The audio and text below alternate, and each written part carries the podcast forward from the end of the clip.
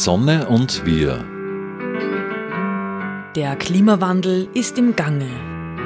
Die Sonne schenkt uns Lösungen für unsere Zukunft. Wir halten mit Expertinnen und Experten Ausschau nach neuen Wegen. Die Sendereihe zum Klimaschutz. Gestaltet von den Energiepionieren Fred Ebner aus dem Müllviertel, Martin Bruckner von der Sonnenwelt Großschönau und den Klimaredakteurinnen im Freien Radio Freistadt.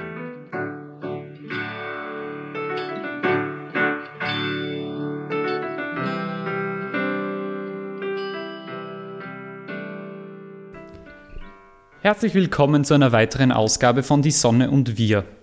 Unser heutiges Thema ist der Wasserkraftausbau in Österreich. Mein Name ist Maris Newerkler und meine heutige Interviewpartnerin ist Bettina Urbanek, Gewässerschutzexpertin beim WWF. Danke, dass Sie sich Zeit nehmen heute für dieses Interview. Der WWF sagt, dass das Pochen auf den Ausbau von der Wasserkraft jetzt mit allen Mitteln vielleicht nicht ganz nachhaltig ist, dass da teilweise Flüsse geschädigt werden könnten, dass man da ein bisschen abwiegen muss. Können Sie uns vielleicht zunächst erzählen, warum Sie da Bedenken haben beim ungebremsten Wasserkraftausbau in Österreich? Gerne. Danke für die Einladung zu Ihrer spannenden, spannenden Serie und Sendung. Die Wasserkraft hat in Österreich eine lange Tradition und ist auch sehr wichtig in der Stromproduktion. Ähm, das wird auch sicher in Zukunft so bleiben. Womit wir aber jetzt konfrontiert sind, ist eine Klimakrise. Und da heißt es, wir brauchen neue, mehr erneuerbaren Ausbau, was auch stimmt. Nur gleichzeitig haben wir es äh, mit einer Biodiversitätskrise zu tun. Das heißt, wir befinden uns weltweit in der sechstgrößten Massensterben am Artensterben überhaupt in der Weltgeschichte. Also die größte seit dem Sterben der Dinosaurier. Und das ist noch nicht wirklich ähm, gut angekommen, was das bedeutet und wie wichtig intakte Ökosysteme für uns sind. Und jetzt sind ähm, Süßwasserökosysteme die bedrohtesten Ökosysteme weltweit. Also der WWF macht alle zwei Jahre ähm, eine, eine Erhebung seit den 70ern. Das ist der Living Planet Index. Und die Süßwassersysteme und damit die Flüsse haben seit den 70ern 84 Prozent an den Populationen verloren. Das heißt, das ist ein, ein massiver und also auch der höchste Wert innerhalb der Ökosysteme und das ist auch in Europa so und auch in Österreich so. Und die Bedeutung, die aber intakte Ökosysteme für, un, für die Bewältigung der Klimakrise und auch für die Anpassung an die Klimakrise sind, ist noch sehr unterschätzt. Und das bedeutet jetzt konkret, ja, wir müssen raus aus Öl, ja, wir müssen raus aus Gas, das ist keine Diskussion. Wir müssen die Klimakrise sehr vehement und konsequent ähm, lösen und, und beantworten indem wir unter anderem aus den fossilen ähm, komplett aussteigen. Und da brauchen wir auch Erneuerbare. Aber dadurch, dass wir gleichzeitig mit so einem großen Artensterben und einem, einem ähm, Niedergang von, von ökologisch intakten Lebensräumen sind, bedeutet das, dass jedes Projekt und die Art, wie wir das machen, ähm, unbedingt zwingend naturverträglich sein muss. Das heißt, wir können nicht Projekte bauen, die gleichzeitig die gefährdetsten Ökosysteme, die wir haben, weiter sozusagen ähm, weiter gefährden und weiter, weiter schädigen. Hm. Kann man das irgendwie abschätzen, was das für Auswirkungen hat, dieses Artensterben für die, ja, für die ganze Population oder für die Erde? Weil das ist ja jetzt nicht wie beim CO2 beispielsweise, da kann man messen, wie viel CO2 haben wir in der Atmosphäre. Beim Artensterben ist es ja wahrscheinlich ein bisschen schwieriger. Es ist schwieriger und es, es, es, es ähm, erfolgt auch ähm, manchmal schleichend oder, oder, oder es kommen erst nach und nach die Daten, aber es hat schon ähm, eine große Diskussion gegeben über das Bienensterben, eine große Diskussion über das Sterben und der Insekten. Ähm, wenn, man sich, wenn man sich erinnert oder die, die sich erinnern, wenn man vor 20, 30 Jahren mit dem Auto wo gefahren ist, dann waren im Sommer die, die Fensterscheiben schwarz einfach. Da hat man die Scheibenwischer gebraucht. So viele Tiere sind während einer Fahrt einfach gegen eine, eine Windschutzscheibe ähm, äh, gefallen. Und wir wissen das heute, und das ist heute überhaupt nicht mehr so. Wir wissen das inzwischen bei den Rückgang der Vögel, eben weil die Insekten so viel weniger sind. Und bei den Flüssen und unterhalb sozusagen der Wassergrenze ist es noch einmal ein bisschen schwieriger, weil diese Tiere noch mal weniger, weniger sichtbar sind. Aber es sind zum Beispiel auch in Österreich schon 60 Prozent aller heimischen Fischarten ähm, gefährdet oder vom Aussterben bedroht. Also es, ist, es, ist, es sind wirklich ähm, sehr alarmierende Zeichen und generell gilt ähm, und für die Flüsse im Besonderen, dass deswegen die ganze ähm, Aufgabe dieser intakten Ökosysteme zu schützen, aber auch wieder, wieder, wieder herzurichten, das ist jetzt die Aufgabe der nächsten 10, 20, 30 Jahre. Also Flüsse revitalisieren, ihnen wieder Platz geben, ökologischen Hochwasserschutz, alle Bauwerke, die man nicht mehr zwingend braucht, auch wieder rückzubauen und auch, ähm, auch als Erlebnis- und Freizeitraum wieder für die Menschen viel mehr zu öffnen. Das heißt, was sind da dann Forderungen, wenn man da jetzt denkt, da will beispielsweise jemand ein kleines, mittelgroßes Wasserkraftwerk bauen, wie kann man das dann abwiegen? Da muss man die jeweilige Situation betrachten. Es ist ja trotzdem schwierig, dass irgendwie wird ja auch irgendwie gegeneinander ausgespielt. Haben wir hier den Schaden vielleicht am Ökosystem oder woanders, weil der Stromverbrauch ja. wird jetzt wahrscheinlich nicht hinuntergehen. Ja, genau das ist es, was, was so wichtig ist. Man muss aufhören, ähm, diese zwei wichtigen Ziele gegeneinander auszuspielen. Also das ist, das ist, also die müssen wirklich Hand in Hand gehen.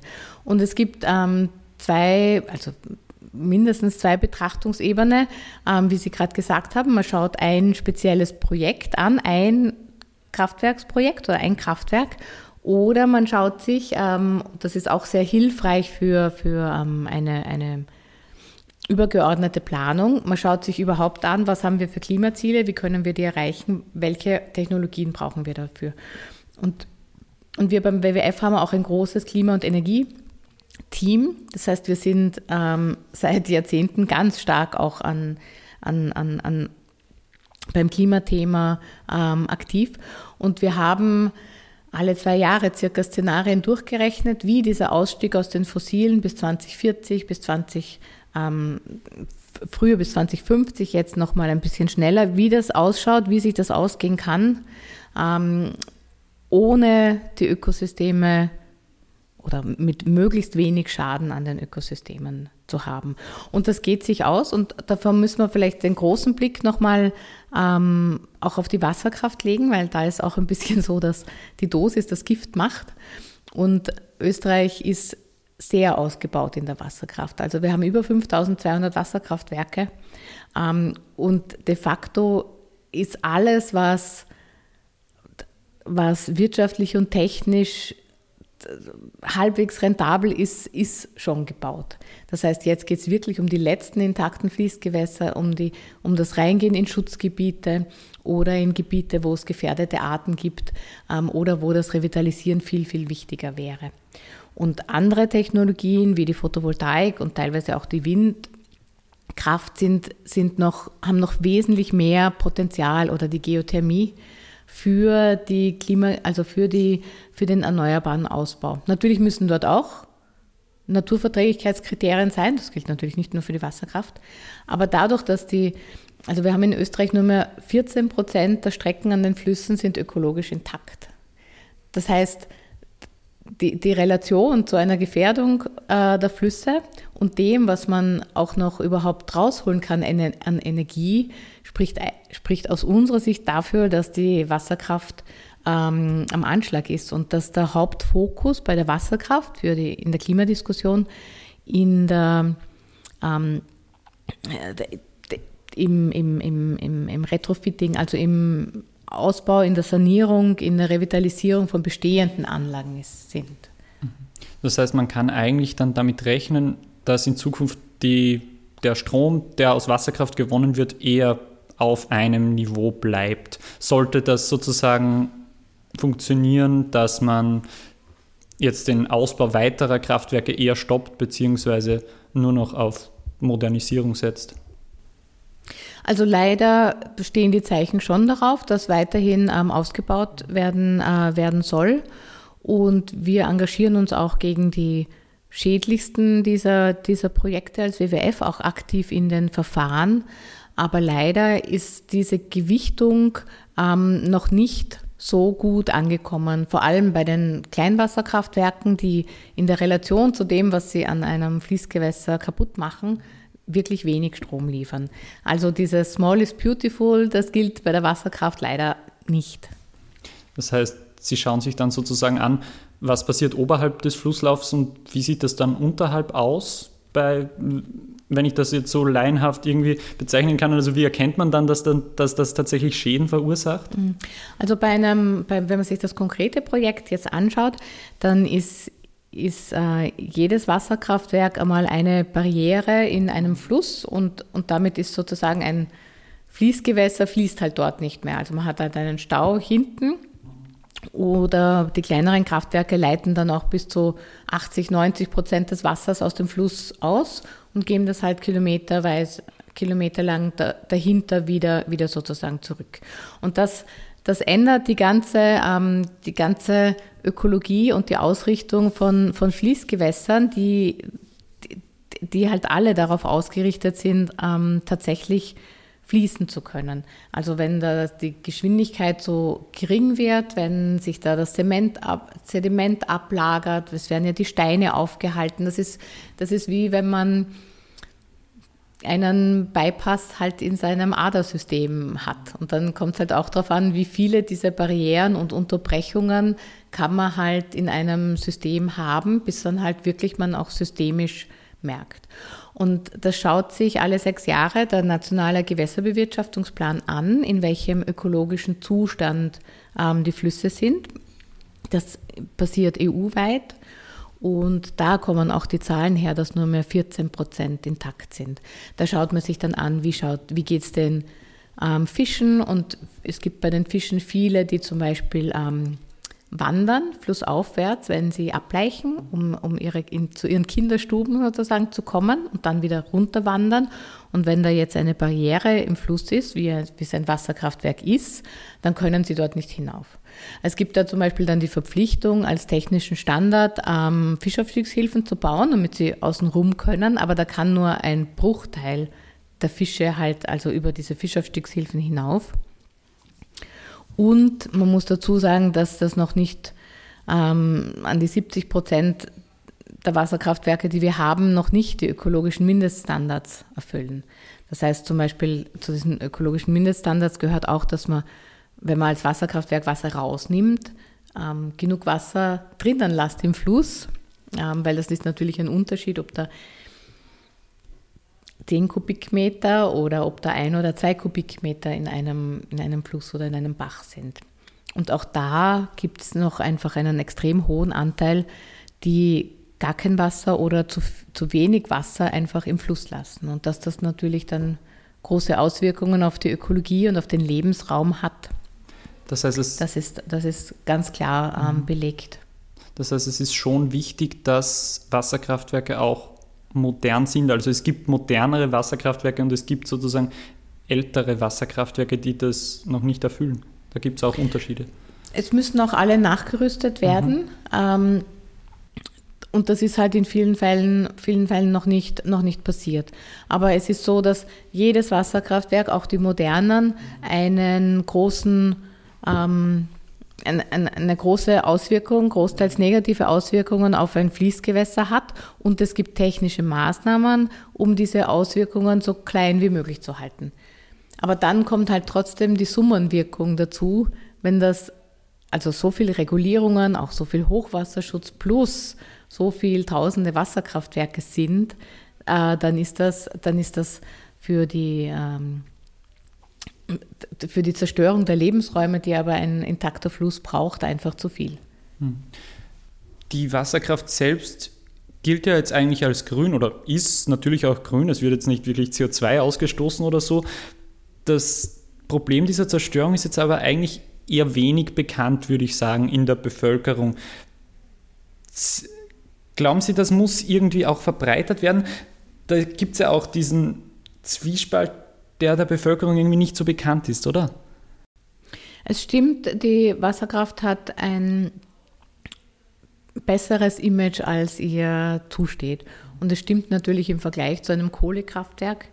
Also ist natürlich eine erneuerbare Energie, aber die Ausgewogenheit ähm, von, von, von den Erneuerbaren, die wir jetzt brauchen und, und die Belastbarkeit von Fließgewässern und es ist auch, also 60 Prozent des Stroms kommt in Österreich aus der Wasserkraft.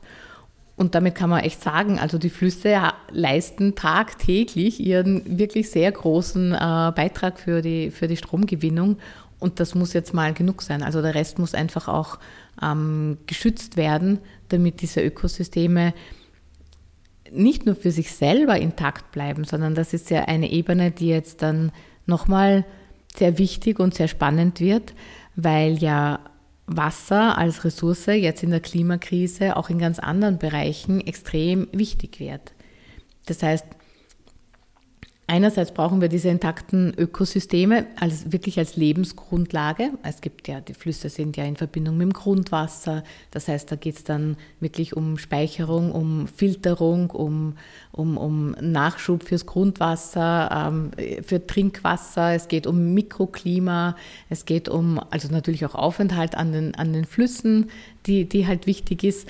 Und, und die Nutzungskonflikte, die ums Wasser kommen werden in den nächsten Jahrzehnten, die werden einfach ähm, Schritt für Schritt zunehmen. Wir sehen es ja schon an diesen trockenen Sommern, die jetzt ein paar Mal waren, ähm, und dass im Po keine, kein, kein Wasser mehr ist oder dass in Deutschland keine Schiffe mehr fahren können. Und auch die Wasserkraft hat, hat wenn diese Sommer kommen, mit wirklichen Einbußen auch in der Produktion ähm, zu, zu, zu rechnen. Und da muss man sich halt die Frage stellen, also brauchen wir die intakten Ökosysteme und die Ressource Wasser,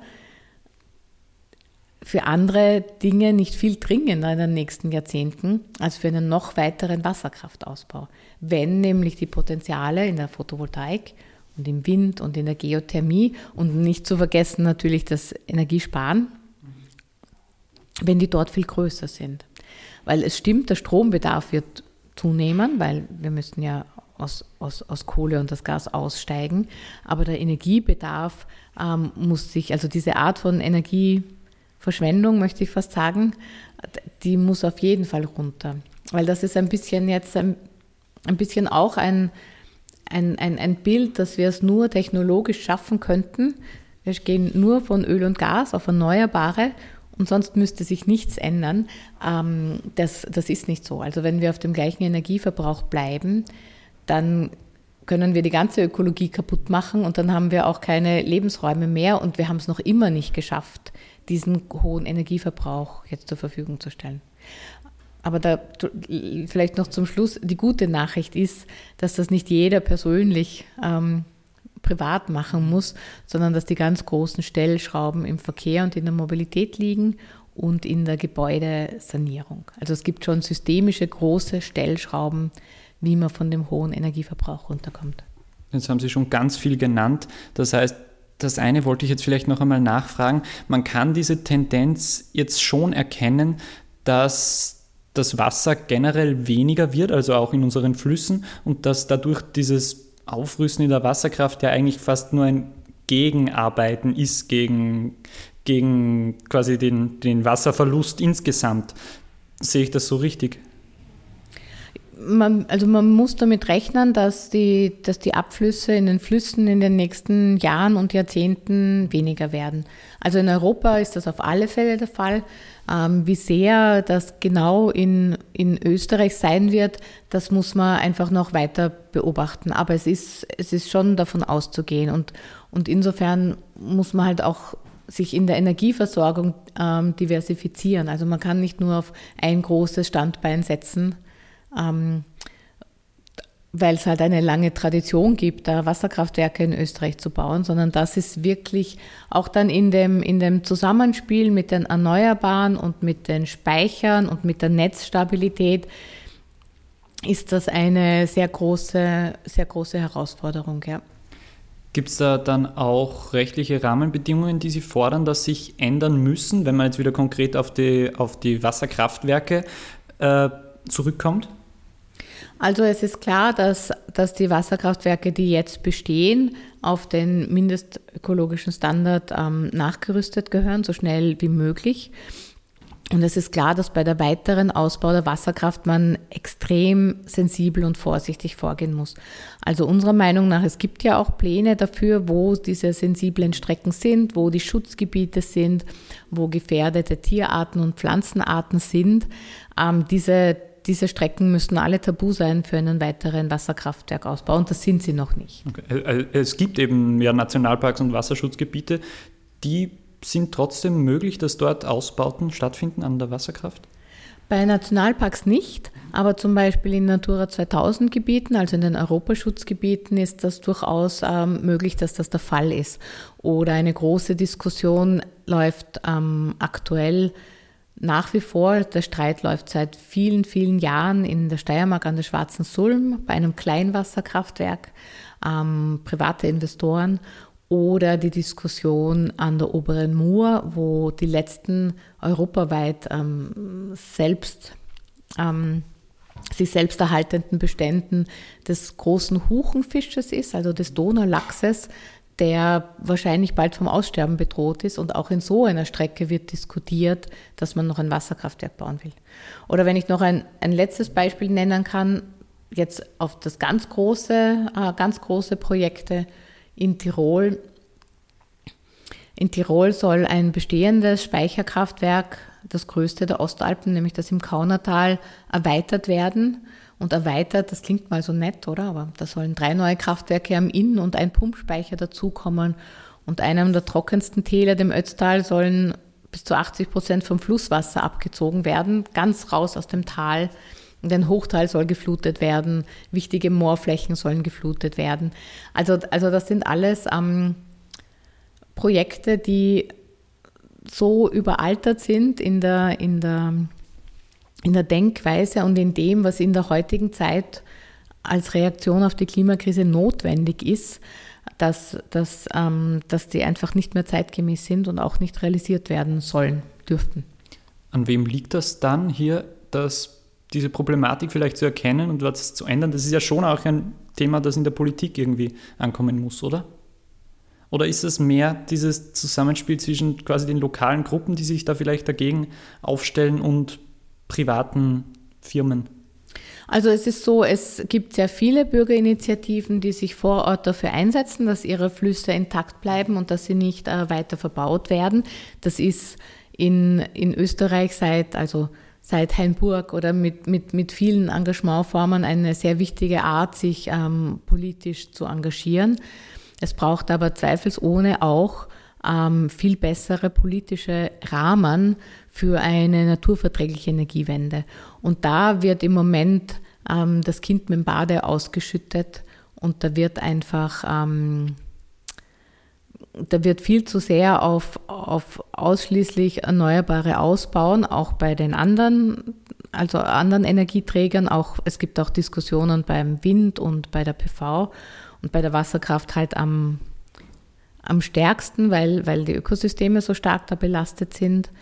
Da braucht es viel bessere überregionale ähm, Planungen und Vorgaben, weil das Problem ist, dass heute, so wie Sie gesagt haben, man, man schaut sich ein Projekt an und wie erkennt man das? Bei dem einen geplanten Projekt, ähm, da gibt es ein Verfahren für die Bewilligung und, und nur das Verfahren gibt es. Und da kommen dann halt auch verschiedene Parteien zu Wort.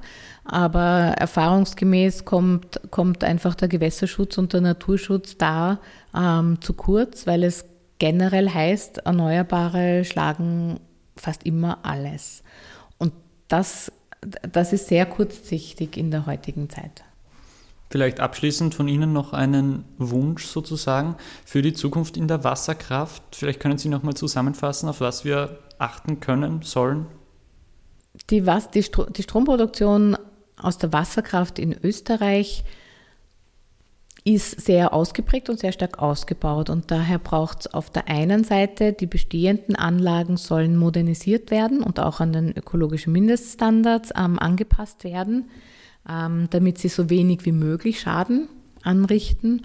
Und Für neue Wasserkraftwerkprojekte in Österreich ist nur mehr sehr, sehr eingeschränkt überhaupt Platz und es muss, es braucht eine übergeordnete ähm, Planung, wo das noch geht und wo nicht.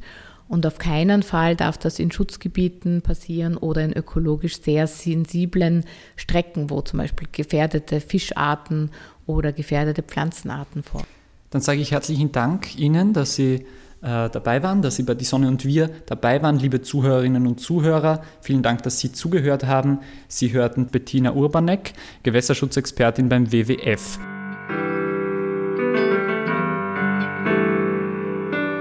Die Sonne und wir. Die wöchentliche Sendung zum Klimaschutz wurde in Kooperation mit der Sonnenwelt entwickelt. Die Sonnenwelt in Großschönau im Waldviertel bietet auf Basis von Erd- und Menschheitsgeschichte unzählige Einblicke in die derzeitige Energieversorgung mit Öl, Gas, Kohle und Atom. Spielerisch werden die Möglichkeiten durch die Kraft der Sonne greifbar gemacht. Sie erleben zwölf übergreifende Ausstellungsthemen mit über 1100 Exponaten. Mehr dazu auf www.sonnenwelt.at. Die Sonne und wir wird im Freien Radio Freistadt produziert und auch bei folgenden freien Radios regelmäßig ausgestrahlt. Radio Froh Linz, B138 Kirchdorf, Freies Radio Salzkammergut, Radio Y Hollerbrunn, Campus und City Radio St. Pölten, Radiofabrik Salzburg und Radio OP Oberpullendorf. Alle Sendungen stehen auch im Online-Archiv zur Verfügung und können auf diversen Podcast-Plattformen abonniert werden.